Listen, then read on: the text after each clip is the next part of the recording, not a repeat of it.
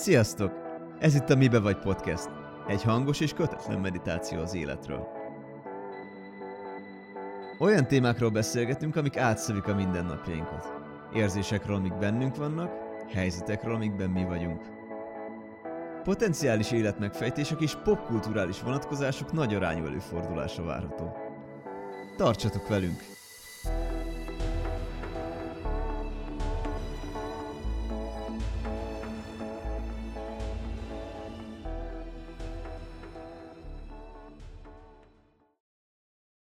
Sziasztok, kedves mindenki! Sziasztok! Ez itt a Mive vagy podcast nyolcadik epizódja. Az évad záró. Így van, ez az évadunk utolsó epizódja. 2021 zárása. Úgy elképesztő, hogy évadzáróról beszélünk, miközben azt se gondoltuk, hogy lesz-e ebből évad. Csak egy kísérleti projektnek indult ez egész. Yes. Ja, tök jó, tök király ezt hallani amúgy.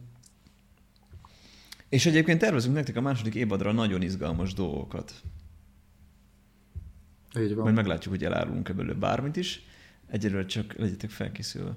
Ja, meg kövessetek be minket a közösségi média oldalakon, ott, ha valahol, akkor ott fogunk spoilerezni ezekből. Yes. Szóval a mai témánk. Van-e értelme az új fogadalmaknak, ha már itt van a világ vége? yes. És hogy itt van-e? Igen, ez egy jó kérdés. Ja. Alapvetően ugye indultunk onnan, hogy új fogadalmak. Jó, akkor kezdjünk az új fogadalmak. Szerintem igen, az nagyon közel áll mindenkihez, meg ugye annyira aktuál, hogy ennél aktuálisan nem is lehet. Yes. Szóval neked vannak új fogadalmaid, vagy voltak tavaly? Um, érdekes, nekem nem feltétlenül naptár évhez kötött, hanem ilyen három-hat hónapos és egyéves periódusokban vannak azok, amiket kiszoktam magamnak tűzni célul. Aha. Um, nekem először is, amikor tavaly elkezdtem mm, januárban a vállalkozásomat, akkor azt gondoltam, hogy az első cél az, hogy, hogy először is legyen annyi bevételem, hogy engem az hónapról hónapra eltart. És ezt így meg is ugrottam márciusra, tehát hogy ez, ez három hónap alatt be is jött. És a hosszabb távú célom az meg az volt, hogy legyen annyi bevételem, amelyből Budapesten ki tudok fizetni egy lakhatást. Tehát, uh-huh. hogy nekem most ezek voltak így a vállalkozásépítésben a céljaim és, és ennek meg most január 30 a határideje, hogy, hogy addig hatodik ha szakad, akkor visszaköltözök.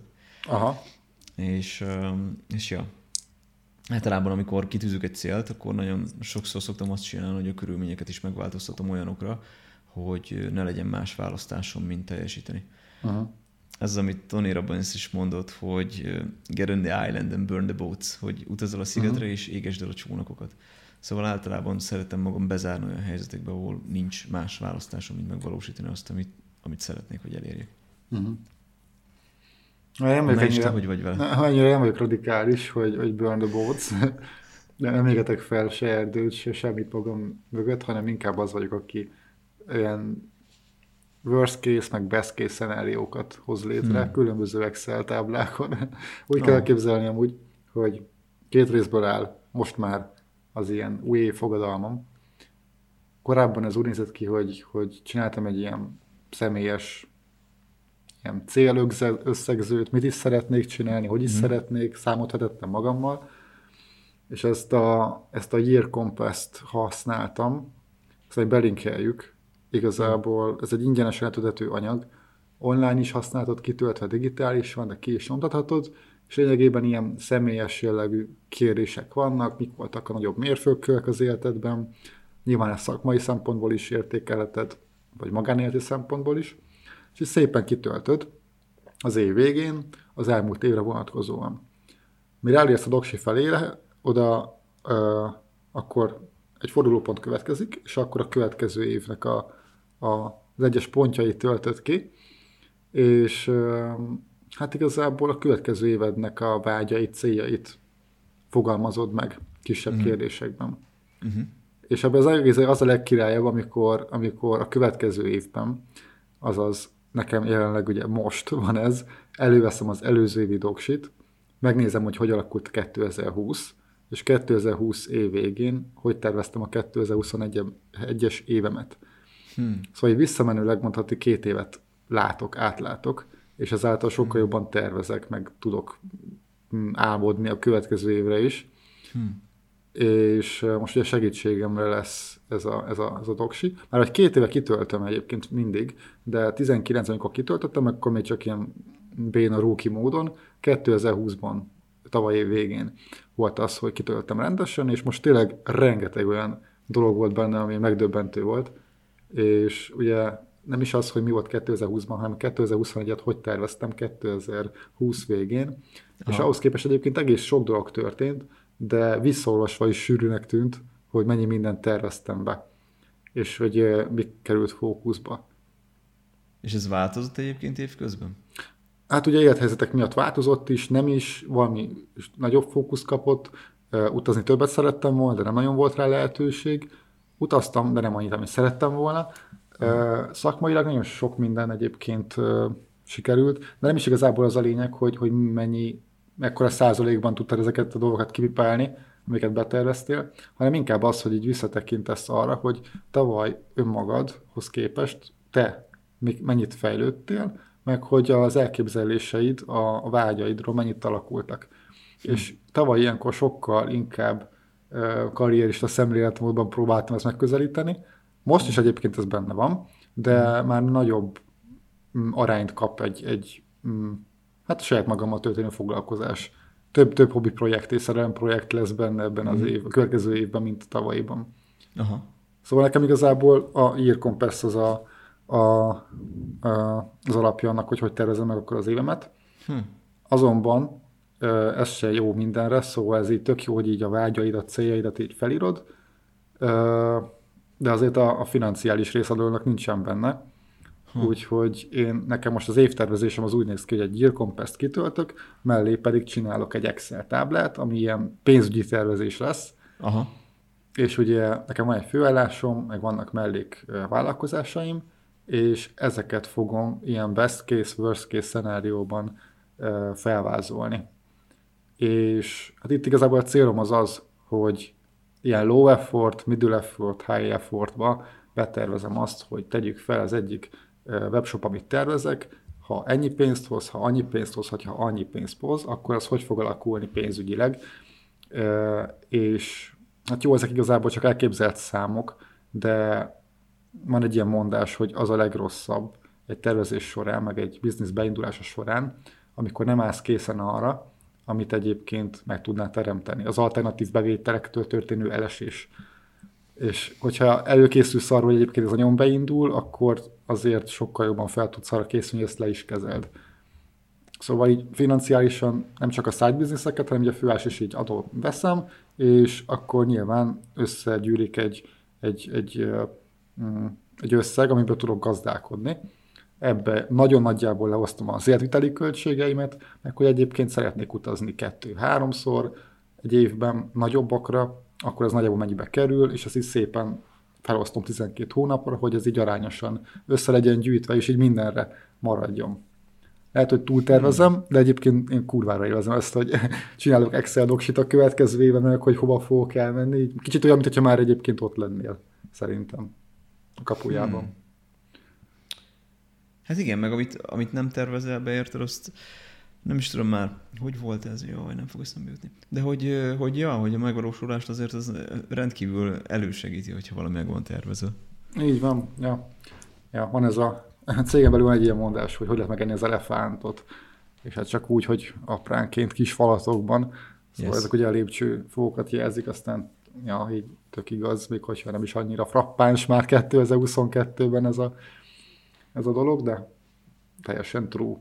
Azonban ugye nem mindent tudunk betervezni, ugye bármi történhet, és hát igen, új fogadalmak ide-oda, tegyük fel, hogyha eltervezed azt, hogy, hogy te most x alkalommal szeretnél járni edzeni, mert hogy egészségesebb szeretnél lenni, akkor nem feltétlenül fog az sikerülni, hogyha nem tudom, elesel a jégen, eltörik a lábad. Szóval, igen, tudsz így bármire készülni, de azért ugye az élet az, ezt felül tudja írni egy időben, vagy alkalmanként, alkalmanként és ja, azért ezzel is érdemes számolni. Ez a prepare the worst elmélettel, hogy mi van, ha esetleg mm, ja, olyan történik, ami miatt nem tud ezeket megvalósítani. Hmm. Igen. Épp azért szeretek ilyen, ilyen hát ilyen mozgásteret hagyni magamnak, hogy tegyük uh-huh. fel. Mi van akkor, hogy nem tudok dolgozni három hónapon keresztül, mindent lecsatlakoztatnak, nincsen semmiféle bevételem, akkor, akkor hogy fogok az azt követő három hónapban boldogulni? És ugye az a három hónap az elég kell, hogy legyen ahhoz, hogy egy másik bevételi forrás nyissak. Na mindegy, nem akarom egyébként nagyon pénzügyi beszélgetési ezt átkonvertálni, csak új fogalmakról Én imádom, hogy pénzügyi beszélgetés belőle. Mert hogy az előzőekben például, nem tudom, én, én nekem így nagyon tetszik, hogy most behozod ezt, mert én mm. amúgy hiszem azt, hogy, hogy neked ez egy nagyon erős oldalad, és ebből szerintem ez szerintem content, amit te erről tudsz. Mert szerintem nagyon sok ember, például nekem is hasznos, ez nekem egyáltalán nem egy erősségem, ugye egy kicsit uh, visszahozom a spiritualitást. Ha a csakra rendszer szimbólumaiban gondolkodunk, akkor ez az alsó csakrák régiója.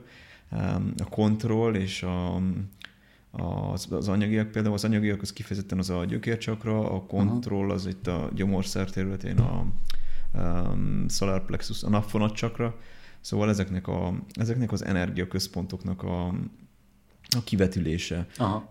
Ha szeretnénk ez, ebben a metaforában, ebben a szimbólumrendszerben gondolkodni, hogy mit jelképezhet. És um, nekem egyébként úgy telt az, el, az előző évam, és a 2020-as évam az nagyon úgy telt, hogyha már így évösszegzésnél vagyunk, hogy hogy szinte csak a felső csakrák területén voltam, tehát csak meditáció, csak spiritualitás, és szinte semmi, ami földi. Aztán a 2021-ben kicsit úgy volt, hogy bekapogtatott hozzám a világ, és azért azt mondta, hogy oké, okay, de hogy amúgy tested is van, meg is kell, és hogy, hogy ezek is tök jók, ezek a törekvések, és hogy nem vesztek el, csak hogy így hozd egyensúlyba. Uh-huh. És, és most meg szerintem nekem a 2021-es évom az valahol erről szólt, a 2022-es meg még inkább arról szól, hogy, hogy azt sem hanyagolom el, hogy itt vagyok és itt létezem, uh-huh. amellett, hogy, um, vannak egyéb megéléseim, amiket így nem tudom így megmagyarázni is nehéz. Meg, egy, meg egy fontos, nem tudom, út nekem vissza magamhoz a spiritualitás, de ugyanakkor a külvilággal is foglalkozni kell, illetve szerintem azt is fel kell ismerni, hogy a külvilág belvilág elválasztása is csak a gondolatunkban létezik.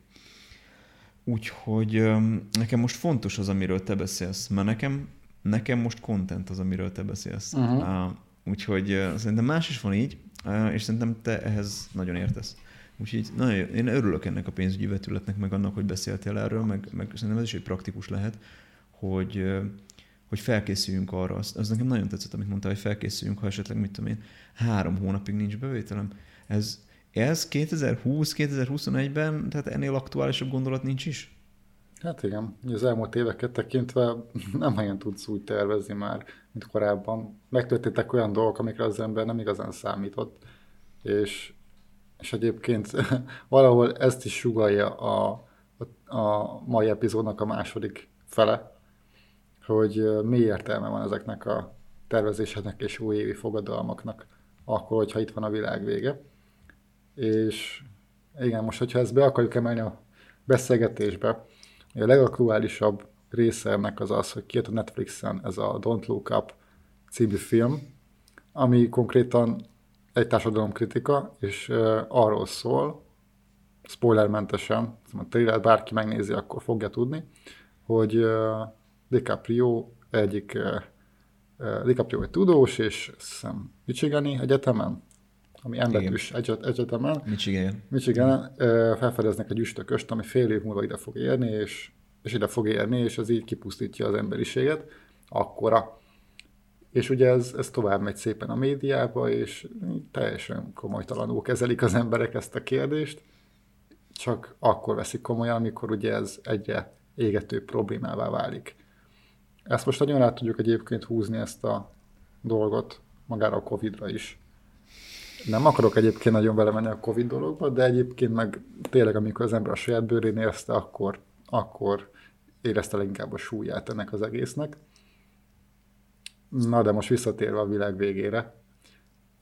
Itt ugye beszélgettünk erről, hogy, hogy világvége így vagy úgy. Én nem gondolom egyébként azt, hogy, hogy úgy reagálnak az emberek, mint ebben a filmben de azért tény, hogy ez egy, ez egy okkal kialakult társadalomkritika, és innentől kezdve szerintem már nagyon nehéz úgy beszélgetni erről a témáról, hogy ne spoilerezzünk, szóval aki nem látta ezt a, ezt a filmet, és meg szeretné nézni, az azt szerintem most rakja pauzra ezt az előadás epizódot, és csak a film után folytassa, mert spoilerezni fogunk.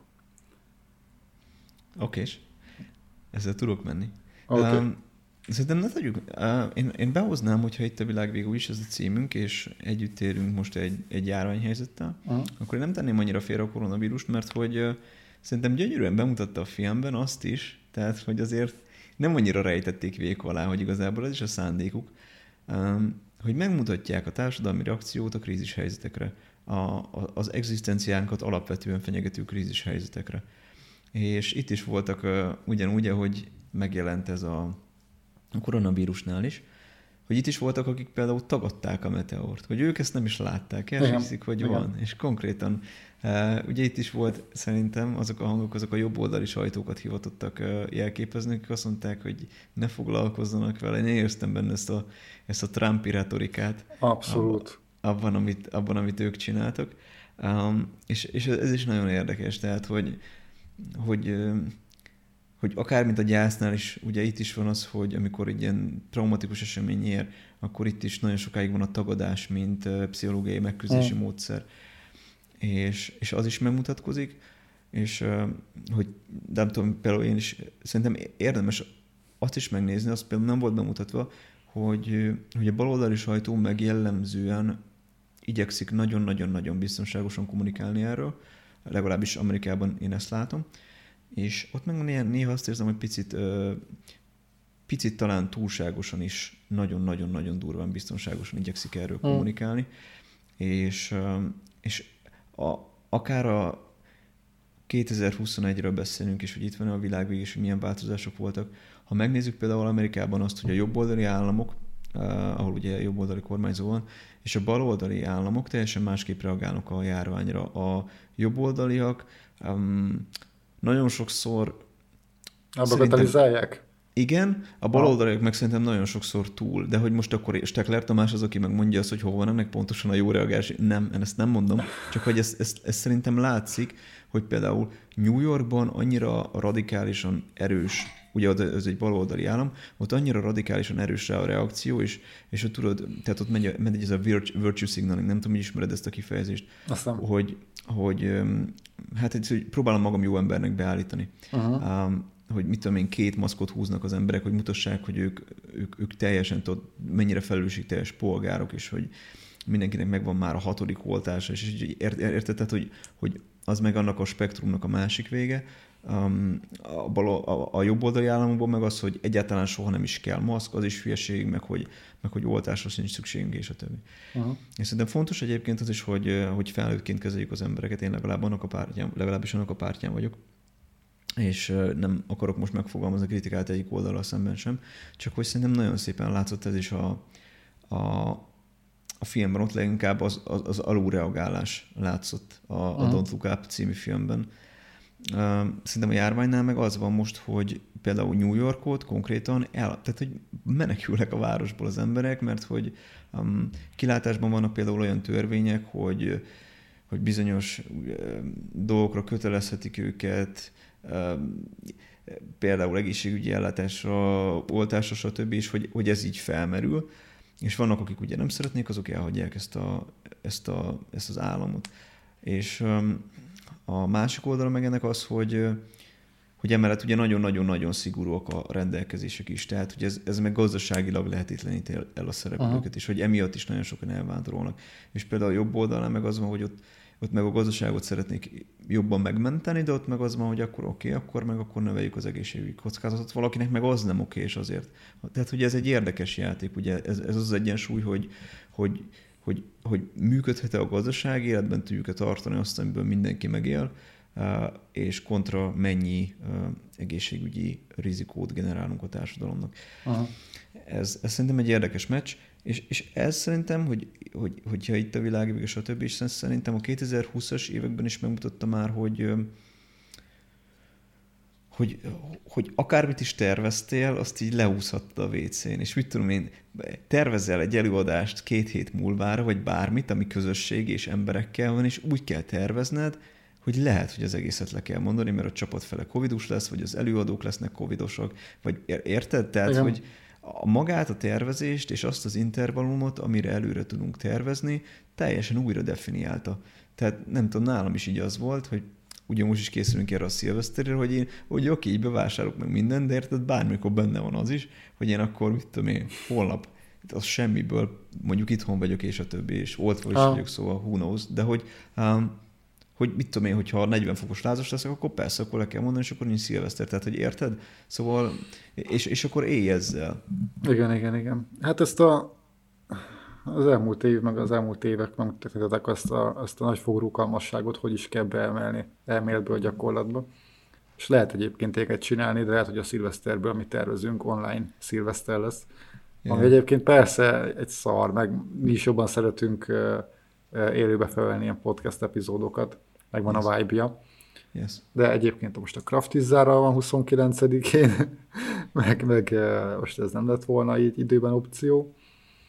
De ja, az offline dolgok egyébként így ilyen szempontból nagyon tervezhetetlenné váltak, és az online tér még jó, hogy itt van kézről, kézben, ezeket rugalmasan elő tudjuk venni. És ez megtanított ez a sztori, hogy kell ezzel is tervezni egy B és C opcióval. Szóval ezért nem gondolom azt, hogy túl terveznék valamit az év elején, hogyha egy best case és egy worst case szenáriót is felvázolok minden egyes dologra vonatkozóan. Nyilván itt most a, a vállalkozásos dolgokra van szó, azokkal tudok igazából tervezni. Így van. És itt a filmre visszatérve, mm, nekem is feltűnt egyébként az, hogy, hogy ilyen Trump-szerű retorikát alkalmaztak, sőt Abszolút. egyébként a szín is, nem tudom, azt észrevette, de Igen. Uh, amikor felvettem Meryl Streep a baseball sapkát, hogy Don't Look Up, az is yeah, ugyanolyan betűtípussal volt talán, dizájnolva, mint a Makes America Great Again. Yeah, Make America Great Again. Igen, yeah. igen, igen. Yeah. És ja, az is nagyon-nagyon áthalló, áthallatszott, hogy mit is akartak ezzel. Yes. Nekem igazából ezekkel a társadalomkritikákkal az a problémám, hogy akarva akart volna, és keresem magamat, hogy én még csoportba tartozok. Hogy vajon mm. én, én még birkanyájba kerülnék bele. De fontos, Dávid, amit most mondtál, mert hogy ha 2020-at, 21-et nézzük, és 22-t, és az egészet az, hogy mit jelenthet nekünk ez, hogy van-e értem az újai fogadalmoknak, ha itt a világ vége, akkor a világ végét az nyilván nem szó szerint értjük, de hogy 2020, 21 és lehet, hogy 22 is így a krízis helyzetek éve. És ugye maga az, amit már korábban említettünk, meg szerintem egy nagyon másik, egy fontos dolog, az meg a társadalom polarizálódása. Uh-huh. Két része szakadása. És, és szerintem, valószínűleg szerintem az internetes térbe, a kommunikáció internetes térbe való áthelyeződésének is köze van ehhez. Ugye ott is a, a véleménybuborékok kialakulása miatt. De hogy, hogy azt látjuk, hogy szerintem, hogy egyre jobban távolodnak egymástól az ellenpontok. Tehát, hogy hogy aki jobb oldali, az még jobb oldalibb, aki baloldali, az még baloldalibb, és hogy izé, ja, én azzal az emberrel már nem is beszélek, mert hogy, hogy ő annyira úgy gondolkodik, hogy én azzal én nem is tudok együtt létezni, meg hogy, hogy akkor én melyik csoportba tartozok, és hogy uh-huh. szerintem ez a, ez a törzsi gondolkodás, ez a um, ja, ezt, ezt, ezt vagy Jack Cornfield, vagy Ramdas fogalmazta meg nagyon jól, de úgy, úgy fogalmazott, hogy othering, othering.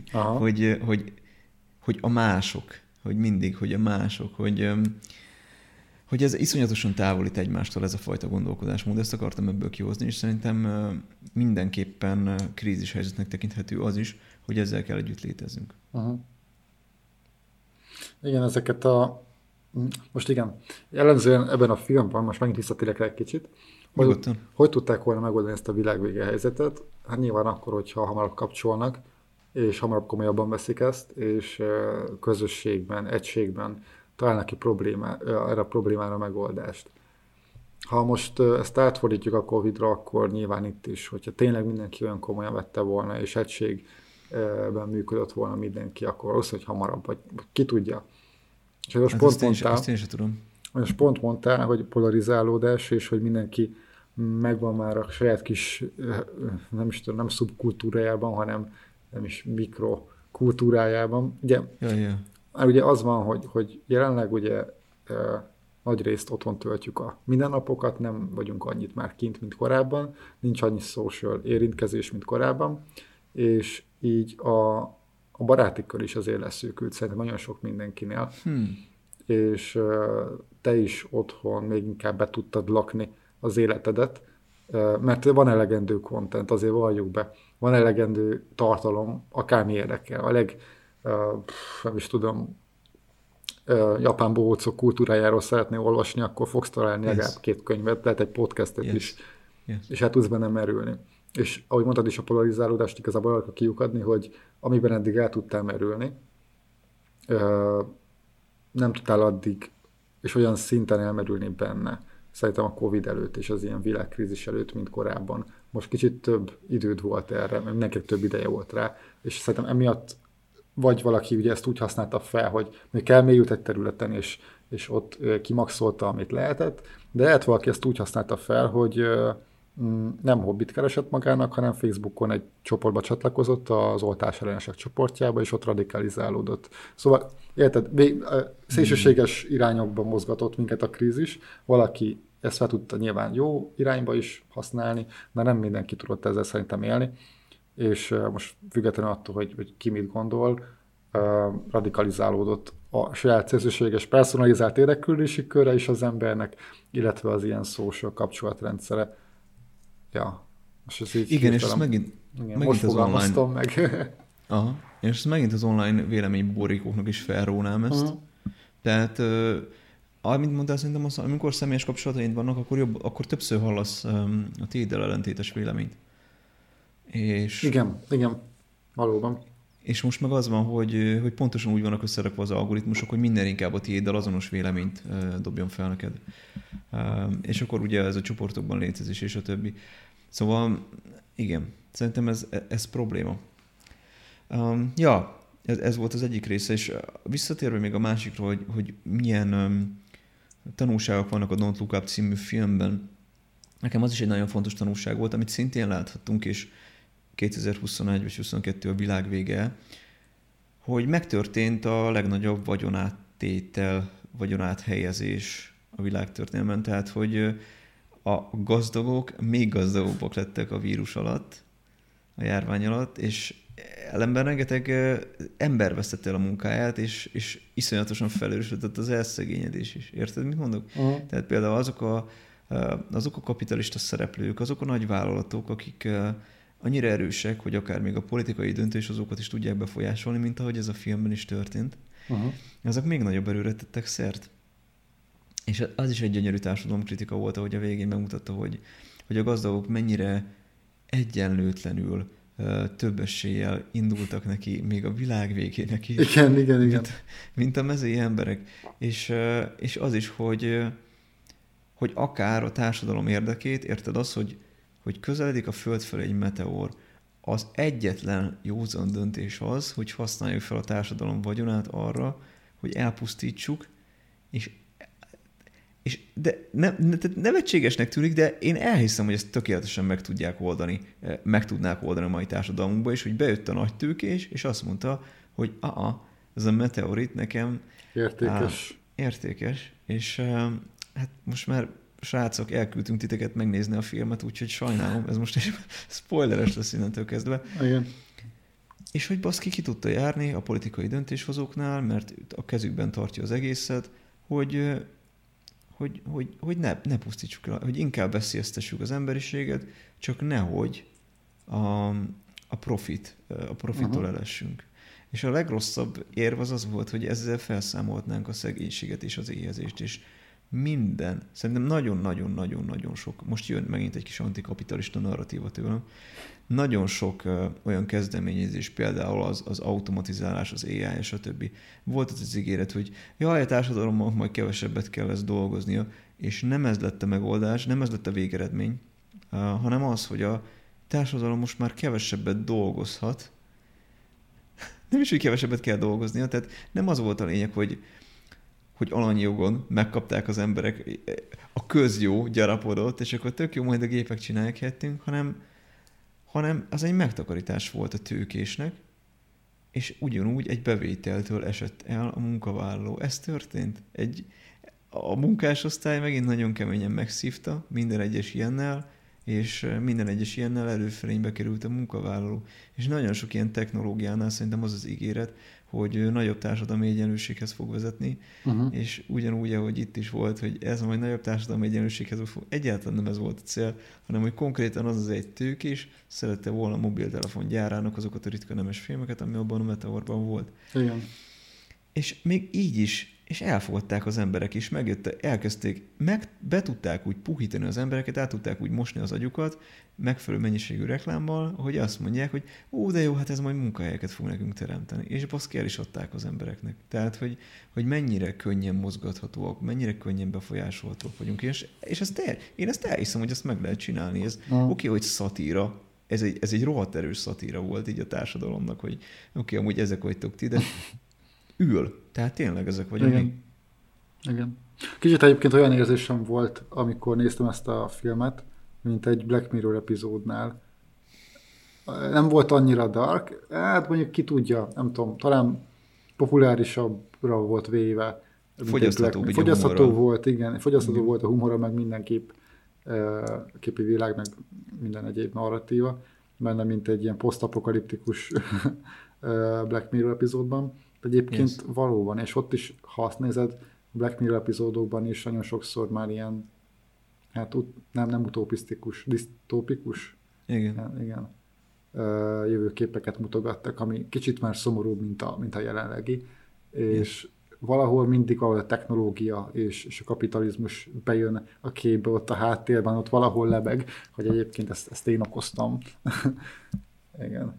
Ti, ti engem életre, Yes, hogy ezt mi csináljuk. Mm.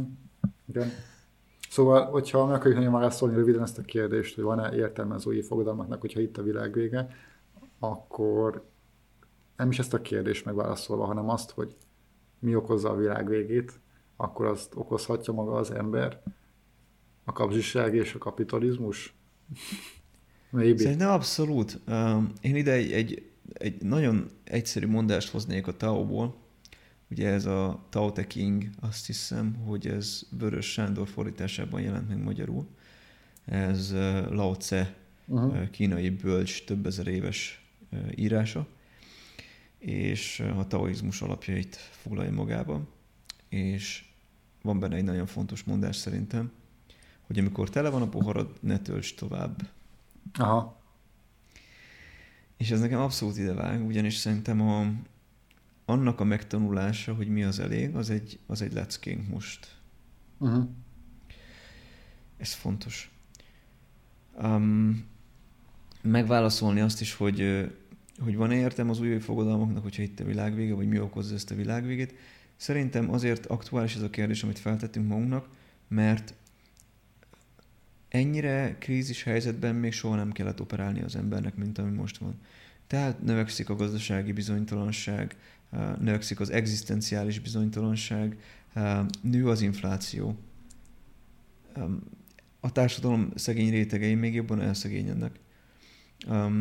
A mai fiataloknak, a mai Y vagy Z generációsoknak például a perspektíva arra, hogy hogyan fog lakást teremteni, nagyban eltér attól, ahogy, ahogy, ahogy erre az előző generációjánknak a perspektívája kinézett. És behoznám azt is, hogy ugye itt van bennünk a klímaszorongás is hogy uh-huh. képes addig élni a bolygón, meddig mi élünk, vagy hogy uh-huh. fog ez kinézni, vagy, vagy mennyi, nem is, hogy képes addig élni a bolygón, hanem hogy meddig lesz az ember számára élhető a bolygó. Hány éves korunkig? Ugye egy, egy csomó ilyen kérdés van, és akkor a másik meg az, hogy egy, egy vagy, vagy meddig fog mutálódni ez a vírus, és hogy fog kinézni az életünk. Szóval itt van ez, a, ez, az, ez az ős káosz, ami még soha nem volt ezelőtt. Nyilván egy háborús helyzet még ennél is nagyobb káosz, most uh-huh. nem akarom ezt hasonlítani, de szerintem a második világháború óta ez konkrétan egy ilyen hogyha nyilván volt a, a hidegháború alatt is egyfajta nyomás, szorongás az embereken, uh-huh.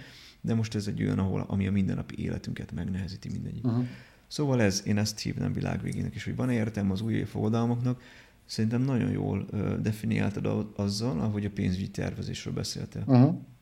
Nekem, nekem abban benne volt a gondolati magba, hogyha van értelme tervezni, akkor szerintem úgy, hogy, hogy iszonyatosan nagy rugalmassággal, mert megint most nem tudom miért, úgy látszik ez egy ilyen rész, hogy megint a taoizmushoz fogok nyúlni, hogy nem az a fa, az erős, amelyik nagyon szilárd, hanem az, amelyik a, a elég rugalmas ahhoz, hogy a legnagyobb szélviharok se döntsék ki. Aha. És most, és most ebből így a rezi, rezi, rezilienciára és a, és a rugalmasságra vezetném vissza.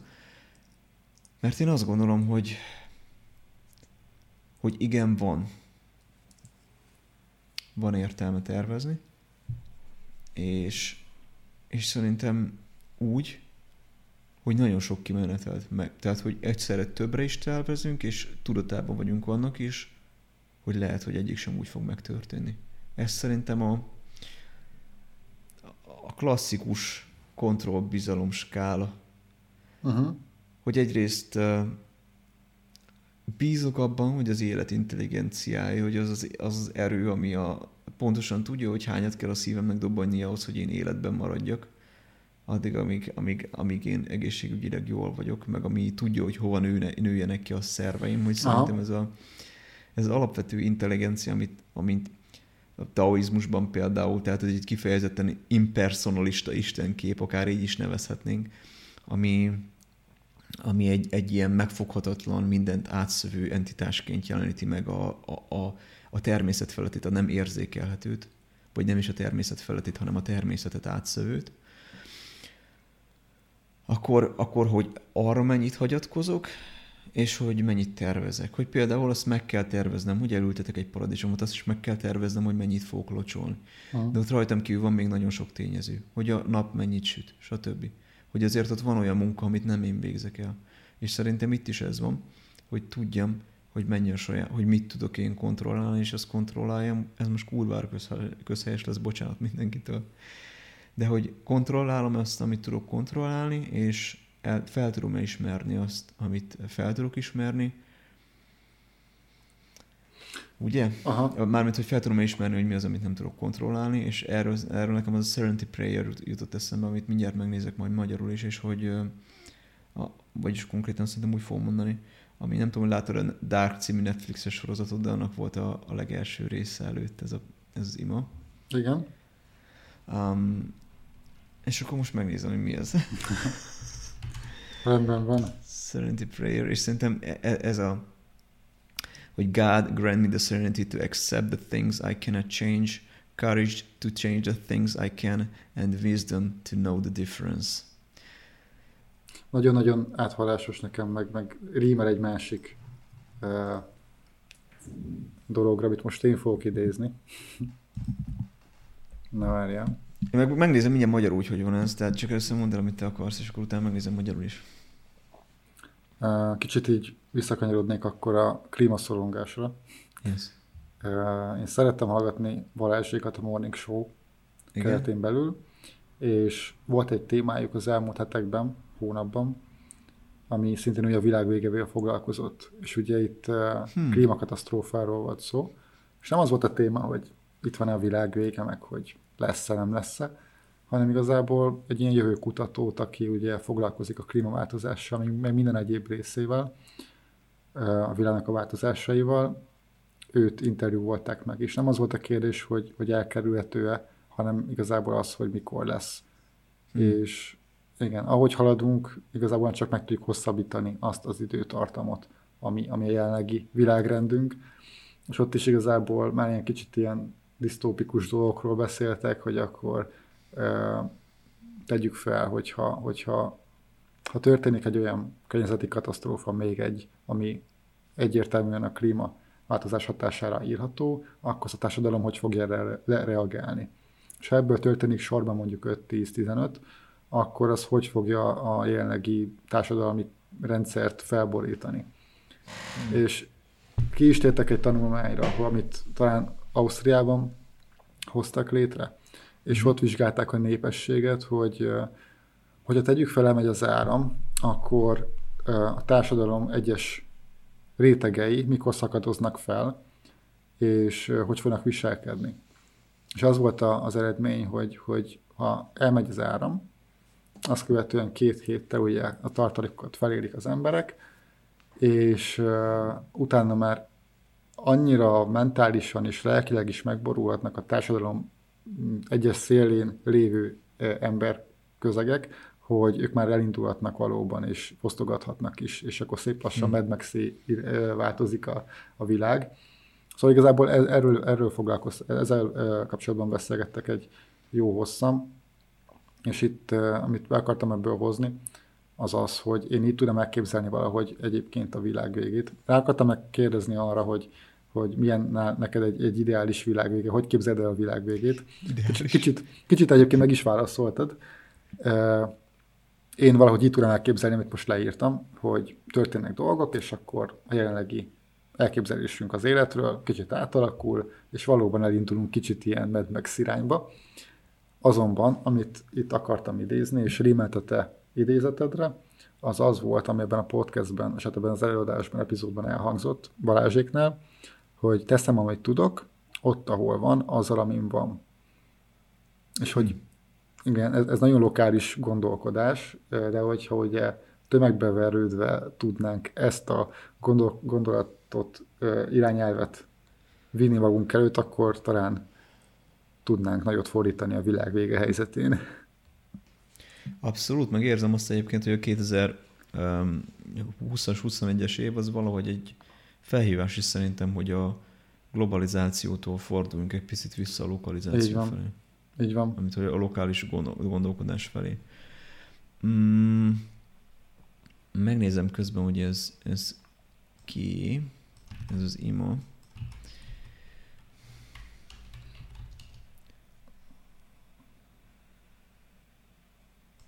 Aha.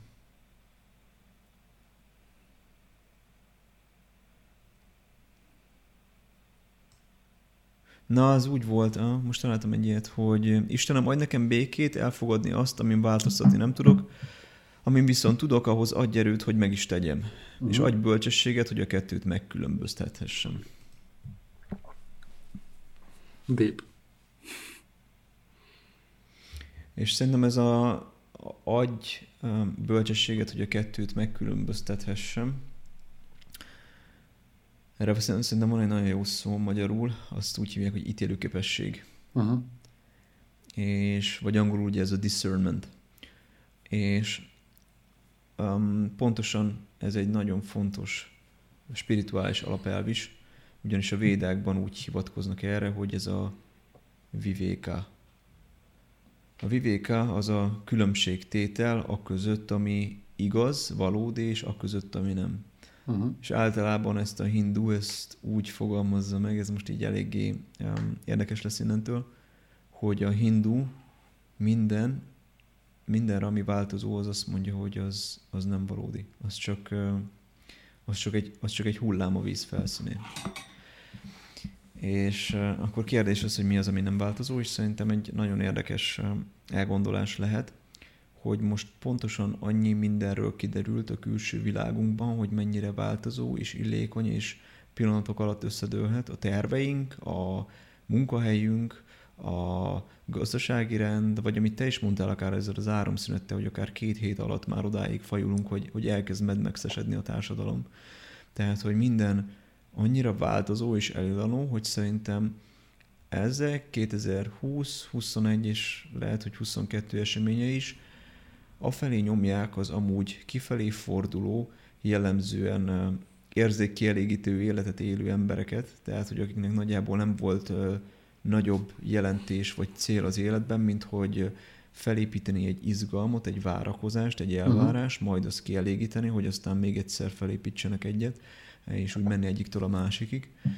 És hogy szóval annyira visszafordítja maga felé magában azt a, azokat az embereket, akik kifejezetten csak kifelé éltek, hogy, hogy muszáj vagyunk szerintem megismerni a létezésünknek mélyebb dimenzióit is, és anélkül, uh-huh. hogy én ezt bárhogy hívni akarnám, mert szerintem onnantól kezdve, hogy megnevezem, már felébreztek egy csomó asszociációt, amit nem szeretnék felébreszteni most. Uh-huh. De szerintem az, hogy, hogy introspekcióra késztet, hogy hogy folyamatosan ismételt mintáknak a felülvizsgálatára késztet, akkor most nyilván feltetjük a kérdést, hogy ez egy, ez egy intelligens folyamat-e az élettől, hogyha szeretném antropomorfizálni, ha szeretném megszemélyesíteni az életet. Hogy ez vajon egy, egy, értelmes Isten szándékos akarata-e, hogy saját maga felé fordítsa az embert, vagy egyszerűen csak pontosan így történnek a dolgok, és ez kapóra jöhet ahhoz, hogy átértékeljük azt, ahogy eddig élünk, és rájöjjünk, hogy Aha. tényleg a globalizáció és a kapitalizmusnak ez a késői változata az, amit tovább tudunk vinni és fenntartható-e, vagy, vagy van bármi, amin értelmes változtatni. Ez mindenkinek a világnézete világnézetéhez megfelelően nyitva hagyom, hogy eldönthesse bárki, hogy hogy, hogy gondolkodik erről. Szerintem sejtettem a saját válaszomat ezzel, de hogy, hogy mégsem akarom erőltetni. De hogy szerintem ez egy fontos dolog, hogy egyszerűen van az, hogy a külső körülmények már annyira um, ellehetetlenülnek, hogy nem tudunk máshova menni, mint befelé. Vagy a külső körülmények már annyira megmutatják a fenntarthatatlanságokat, hogy nincs más választásunk, mint változtatni a külsőn is. Uh-huh. Uh-huh. Én a filmre visszatérve, utolsó pár jelenetre a becsapódás előtt. Igen. Ez nagyon jól nem mutatkozott egyébként. És hát nem csak a társadalom kritika rész, hanem pont ez a spirituális rész is a dolognak, hogy ki miért állt fel, hogy, hogy kivel találkozzon, vagy mi, mi került előtérbe. És, és mi került előtérbe szerinted? Na nekem is van egy válaszom, hogy a, hogy a végén, amikor már minden mindegy, mi volt a legfontosabb, de kíváncsi vagyok, hogy te mit gondolsz. Hát most nagyon kicsit fog hangzani, hogyha ezt így megfogalmazom, de talán pont az a része az egésznek, ami, ami állandó lehet. Hmm, még ez sem igaz. Na mindegy, arra gondoltam, hogy mindenki a szeretteihez fordult, vagy a közötten családtagjához, akivel szerette volna megjavítani a kapcsolatát, vagy akit egyébként is szeret, és maga ez a, ez a emberközeliség, meg a, a, hát a szeretet az, amit szerettek volna még utolsó pillanatokban érezni. És ezt gondoltam most így egy állandó résznek az ember életében, és ugye itt most említettél olyan dolgokat, hogy, hogy ami ugye változik az nem feltétlenül tud igaz lenni, de egy ilyen dolog egyébként, mint mondjuk családon belül mondjuk a szeretet maga, és az állandó, akkor az akár lehet igaz is. Most itt kicsit elvesztem ebbe a gondolat folyamba, de ez, ez jutott most eszembe. Mert nekem azt tűnt fel amúgy a végén, hogy akik, akik ugye hitetlenkedtek, azok nem vették komolyan ezt az egészet, akik viszont komolyan vették ezt a helyzetet, azok, azok, azok családtagokhoz szaladtak, vagy, vagy szerettekkel csináltak ezt-azt. Emlékszem, hogy a legutolsó snit vagy jelenet az az volt, hogy egy fiatal pár, fiatal pár uh, szexelt az ágyban. Még mielőtt becsapódott volna, és így minden így totál homály sötétségbe elfakult volna. És uh, hát igen, igen, e-, ezek kerültek előtérbe. És az is, hogy egy, egy anyuka fürdette a kisbabáját. Igen, igen, igen, tényleg. És az is, hogy ott ültek az asztal körül egymás kezét fogva, és beszélgettek igen. dolgokról, hogy miért hálásak. És nekem is amúgy hasonló a, a következtetésem, mint neked. Tehát nekem, nekem az volt a, a végén, hogy, hogy az emberi kapcsolódás. Igen. Tehát, hogy így, ahogy így hirtelen minden úgymond külső társadalmi rend alapján fennálló um, prioritás megszűnt, és, és kikristályosodott az egész egy, hogy jó, de akkor mi a legfontosabb, akkor, akkor nekem ez az emberi kapcsolódás volt, amit szerintem nem csak kifelé élhetünk meg, hanem befelé is, de hogy, hogy és ugyanúgy lehetünk, érezhetjük magunkat társaságban is magányosnak, Igen. és egyedül is, de hogy amikor viszont nem érezzük magunkat társaságban magányosan, akkor, akkor szerintem ott van valami. És, és jó, megnevezhetem, hogy szereted, de szerintem nagyon sokszor ugye ez az a feltételekhez kötött szeretet és elvárások és vonzalom és, és ilyen dolgok ráragadtak már erre a szóra, úgyhogy lehet, hogy ez másnak más fog jelenteni. Igen, igen, ez szerintem... nagyon, nagyon szubjektív, hogy ki mit ért ez alatt. Nálam most igen. például pont, most néztem újra végig a, a Csillagok között filmet, és ott a végén a szeretet lejött, mint nem tudom, hanyadik dimenzió, ami kicsit ilyen abstrakt ebben az egészben. Um, igen. Most ezért ültem fel erre a témára nagyon. De én abszolút hallom ezt, hogy, uh-huh. hogy, ne, hogy csak nekem más. Nekem, nekem ez a kapcsolódás. Uh-huh. Mint a szeretet szinonimája. Tehát a, a, a, a szeretet az nekem, hogy megengedjük magunknak, hogy összefonódjunk. Uh-huh. és megtörténik ez az összefonódás. Nekem ez, hogy lebomlanak köztünk a falak, lebomlik a szeparáció köztünk. Uh-huh. Hm. És akkor hirtelen azok a specializált uh, tudások és befordulások és radikalizálódások is eltűnnek, szeparáció feloldódik, és akkor az emberi kapcsolatok te- kerülnek előtérbe. Így van, mert ezeket, ez, ez mind az ego, az elmejáték, az elme működése. A, Aha. Az elme az, ami szétválaszt, a szív az, ami egyesít.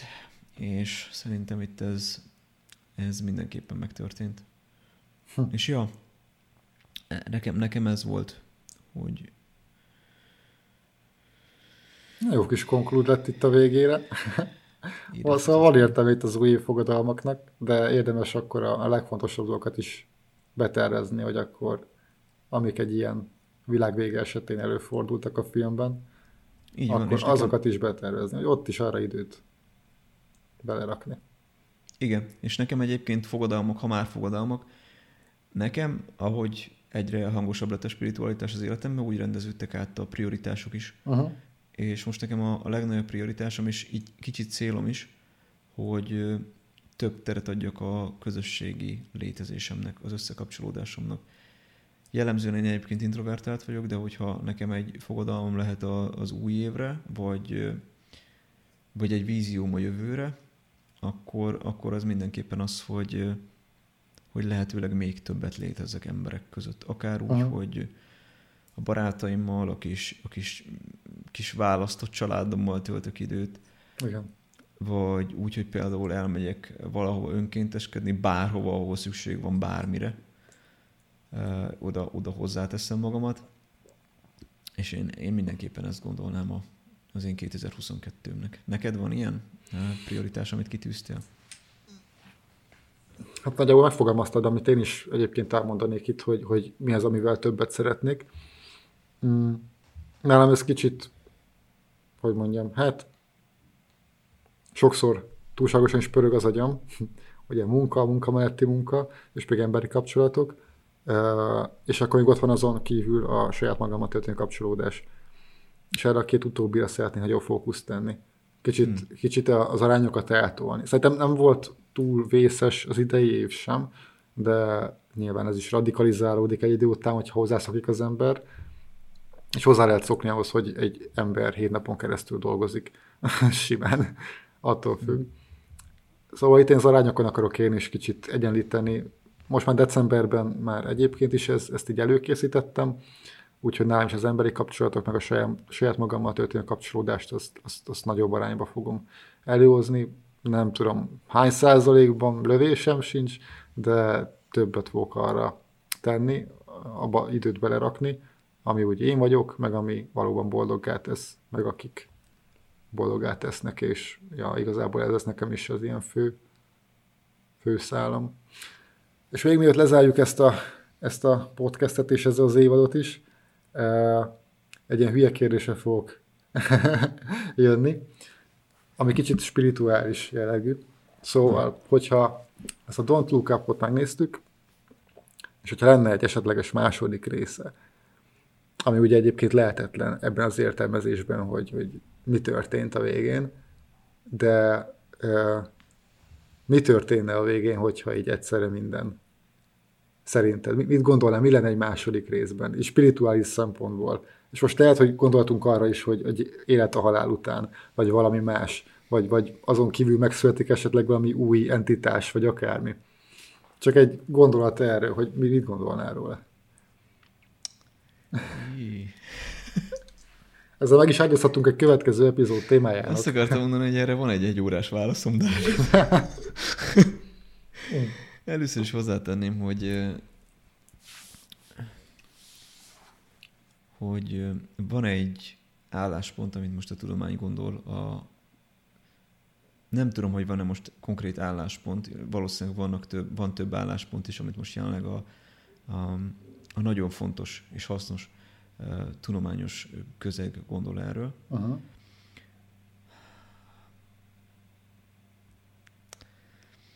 Ajaj. Dob be, uh, dob be. Nem, nem, nem. De az, hogy, hogy, hogy alapvetően szerintem, a, a, ha materialista a gondolkodásban létezünk, és akkor, hogy mi történik az emberrel a, a, a halál után, akkor ott ugye az van, hogy leállnak az életfunkciók, és a test eloszlik. Tehát ott ennyi, ott csak az anyag létezik. Ez a materialista narratíva. Ha kicsit tovább megyünk, akkor láthatjuk azt is, hogy most ha a létezés nagyon komplex problémáira keressük a választ, például azt, hogy miért vagyunk itt, és hogy van az, hogy öntudatában vagyunk a saját létezésünknek, és mi a tudat maga. Ha ilyen területekre tévedünk, akkor um, nagyjából a fizika és a matematika területén is, bár nagyon-nagyon óvatosan beszélek olyanról, amihez semmi közöm, ha jól tudom, vagy aki jobban tudja, mit ér, az megcáfol, hogy ott is már paradoxonokkal dolgozunk. Uh-huh. Um, az idegtudomány odáig jutott el, hogy eljutott odáig, amit úgy hívnak, hogy hard problem of consciousness. Magyarul ez fogalmam sincs, hogy hogy fordították le, de hogy ugye itt annak a témája van, hogy az, hogy én tudatában vagyok a létezésemnek, öntudatára ébredtem magamnak, az vajon az agyam funkciója, vagy a tudat anélkül létezik, hogy ezt, hogy az én idegrendszerem létezne. Uh-huh. Amit Ellen Watts mondott például, hogy nagyon sokan materialisták úgy tekintenek a tudatra, mint az anyagnak egy nagyon fejlett változatára, de lehet, hogy, bocsánat, Szóval nagyon sokan úgy, így van, úgy tekintenek a tudatra, mint az anyagnak egy nagyon fejlett változatára, de tekinthetnénk úgy is az anyagra, mint a tudatnak egy nagyon primitív változatára. Uh-huh. Tehát két vége van a skálának. És szerintem azt akartam csak ebből kihozni, hogy ismerek, hogy, hogy, tehát, hogy tudatában vagyok, hogy ismerem ezt a materialista narratívát, és ugyanakkor még nem volt saját megélésem arról, hogy például meditációban, vagy, vagy más ilyen helyeken, ahol a saját, most kívánni fogom fogalmakat, de a saját tudatom határait transzcendentálva, akár korábbi vagy, vagy más életeimbe is betekinthettem volna. Um, beszélnek arról, például Feldmár is írt arról, hogy LSD kísérletekben embereket Um, volt például egy nő, akinek uh, tollallergiája volt, allergiá, allergiás volt minden tóra, és nem tudták, hogy mi a picsa. Nem tudták kideríteni, mi van. Aha. És uh, LSD-vel uh, visszavitte őt um, egészen korai, koráig uh, a születésig, és, uh, és nem volt semmi, ami erre utalt volna. És azt mondta neki Feldman, hogy jó, akkor most menjünk tovább. És visszamentek a születése előtti időre. És, uh, és akkor jött egy kép, hogy ő szárnyal, és meglát maga mögött valami, valami fekete dolgot, ami egy nagyobb madár volt, ami megette őt. Uh-huh.